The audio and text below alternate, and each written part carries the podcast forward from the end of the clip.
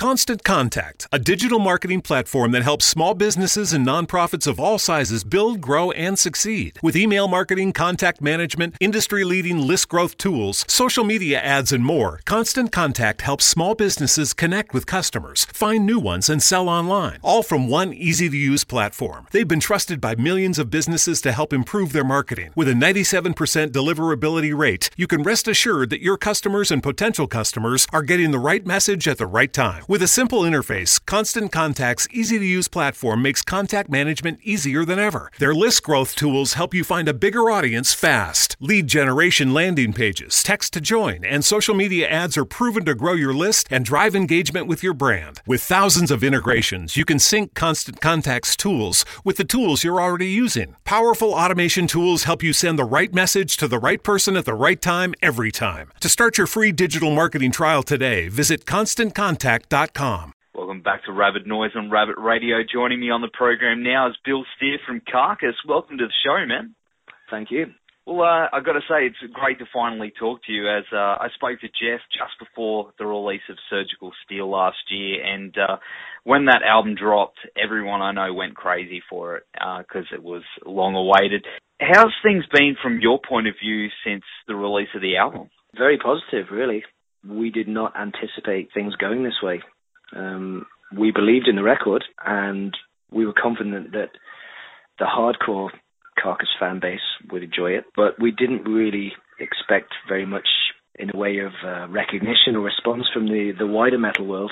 So that's just taken us by surprise, but we're enjoying it. Well, that's awesome, man, because it was my number one album of last year.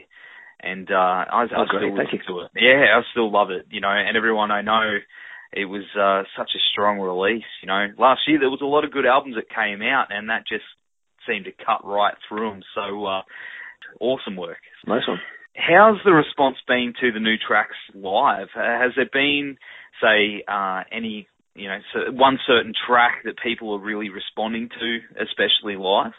Well, oddly enough, all of the songs we're playing from the new record are going down very well, because we were sort of anticipating maybe a drop in the energy level from the audience perspective when we played something new, but that just didn't happen. If anything, it kind of went the other way. I don't know if that's because they all have the record and they like it, or if they're responding to something they're getting off us where we're actually stepping up our energy level. But either way, it's great.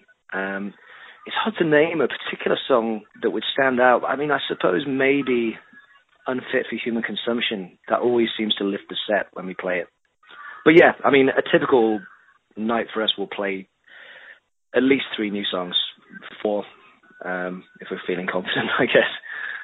Well, I got to say, Unfit was my favourite track off the album, and it's just so cool. Damn catchy, man. It's such a great track. Yeah. Well, talking about live, you're just about head down here next month on the Surgical Steel, the Commonwealth Tour, which is way overdue. Everyone's really pumped to see you guys. You know, you're saying you're playing a couple of tracks off the new one, but are you going to try and maybe mix it up a little bit on this tour with some old and with some new, or maybe a bit more new? We try and make it as balanced as we can. It's an ongoing process, because you're never going to have a set that everyone in the crowd is totally happy with. And probably the same goes for us too, you know. We do critique it from time to time and change things. But the bottom line is, we feel that we need to represent the different periods of the band with the song selection. So we play something off every record. That's how it has to be. Not just because it's expected of us, but also because it's fun that way. You know, for me, there's times when we're playing, say, something off one of the first couple of records, and that's a buzz in itself. The fact that riffs I came up with when I was, say, 17 or 18 are still being played today by our band to responsive crowds. It's killer. But yeah, I mean, a big chunk of the set, needless to say, is centered around the third and fourth albums, because up until now, they have been the most popular and they're the most requested. But yeah, there's a couple of things from Swan Song on there too, and the set list is our attempt to try and cover everything we've done. You know, well, I mean, obviously we're not going to play for 3 hours. No, of course not. We do. Well, it definitely sounds like, you know, it's a celebration of your whole career up to date, and you know, as I said, so excited to see you guys live, because it'll be my first time seeing Carcass. Okay. You know, I've been a fan for a long time, but I've missed you guys on the last tour, sadly. So this is my chance to experience you guys live. So I'm myself very excited to see it. So, you know, a lot of bands I have spoken to, you know, you always ask them, they'll say Carcass, especially the heavier ones, will say Carcass is an influence on their own music. Has there been any bands that you've sort of heard of late, or maybe, you know, played with, and you've sort of picked out your influence in their music?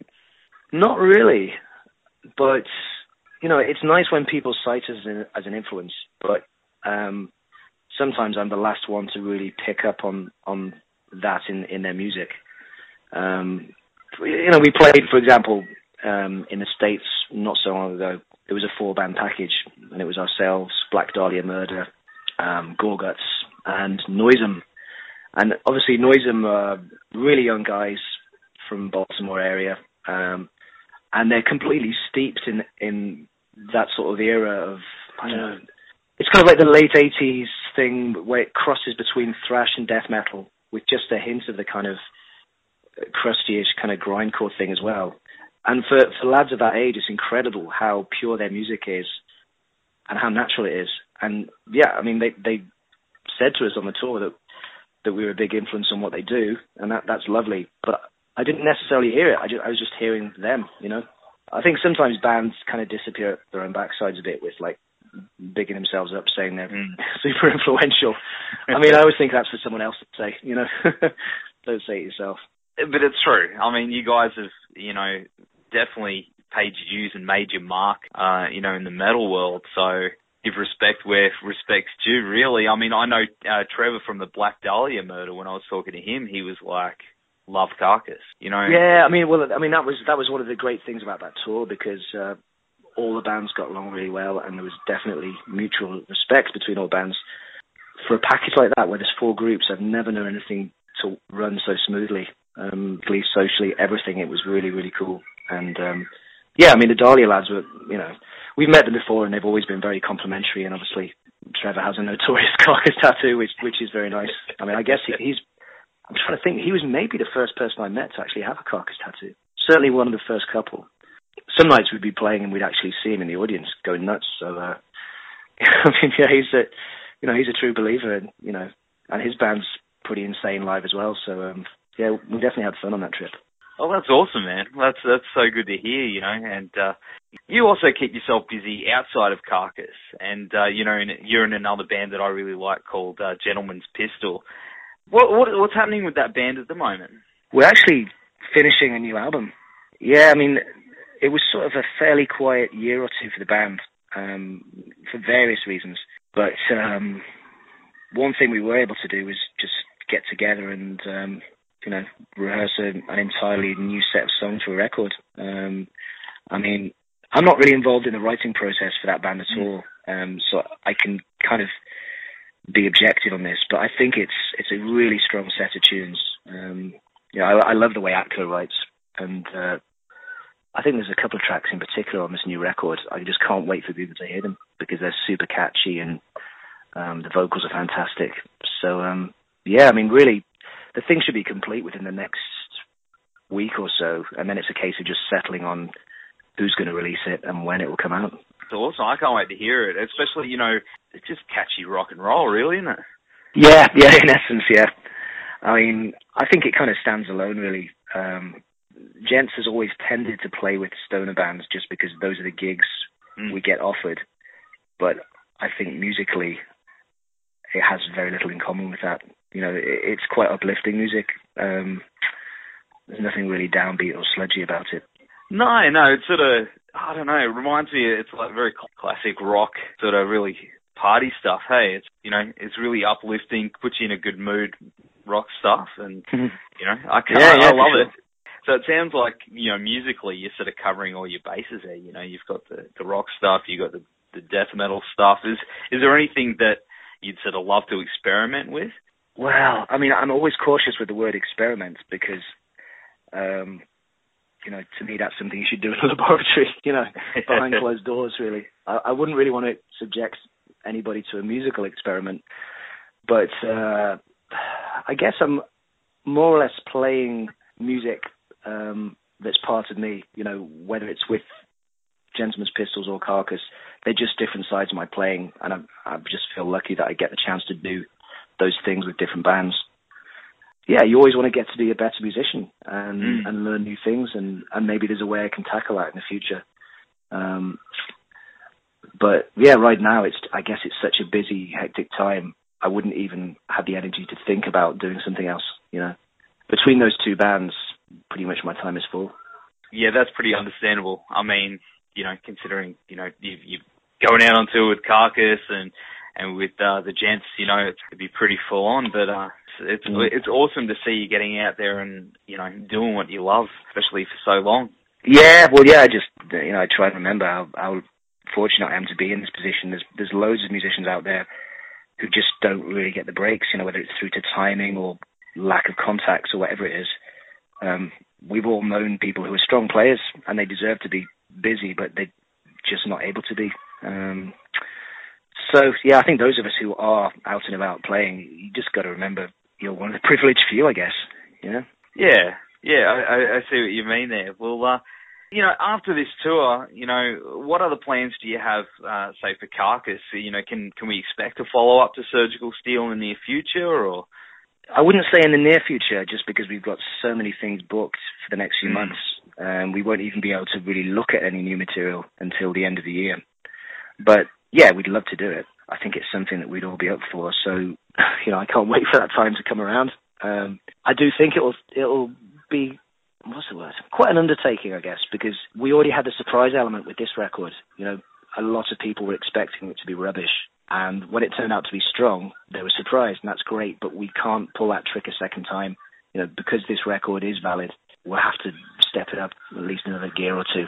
And, you know, what that would be or how we do it, I don't really know at this stage, but we'll just go about it the same way we always do. Work on whatever music is exciting us and record it when we're ready. So, Lord knows when that will be. Well, hopefully, yeah, well, I mean, I understand you're busy, but, you know, hopefully it won't be as long a wait. But, you know, I think, you know, the way you guys work, and it will be probably as good or if not better. I don't really think any of us fancy the idea of just putting out a record that's half-baked. You know, there's so much music out there. You really have to feel like you've got something to say, you know. Don't really want to be wasting anybody's time with an album that's just been, you know, cobbled together in a hurried fashion.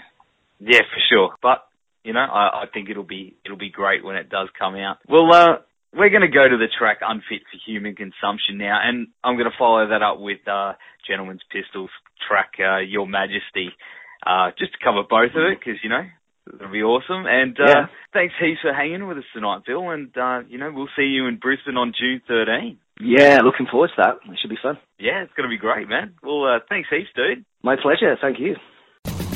Planning on traveling this summer? Make saving at the pump part of your plans with 2 times the fuel points from Harris Teeter. It's easy. Download your EVIC coupon, and for every dollar you spend with your VIC card, you'll get 2 fuel points. That's up to $1 per gallon on quality fuel at participating BP and Harris Teeter fuel centers. Download your EVIC coupon today and save money at the pump all summer long with EVIC and Harris Teeter fuel points.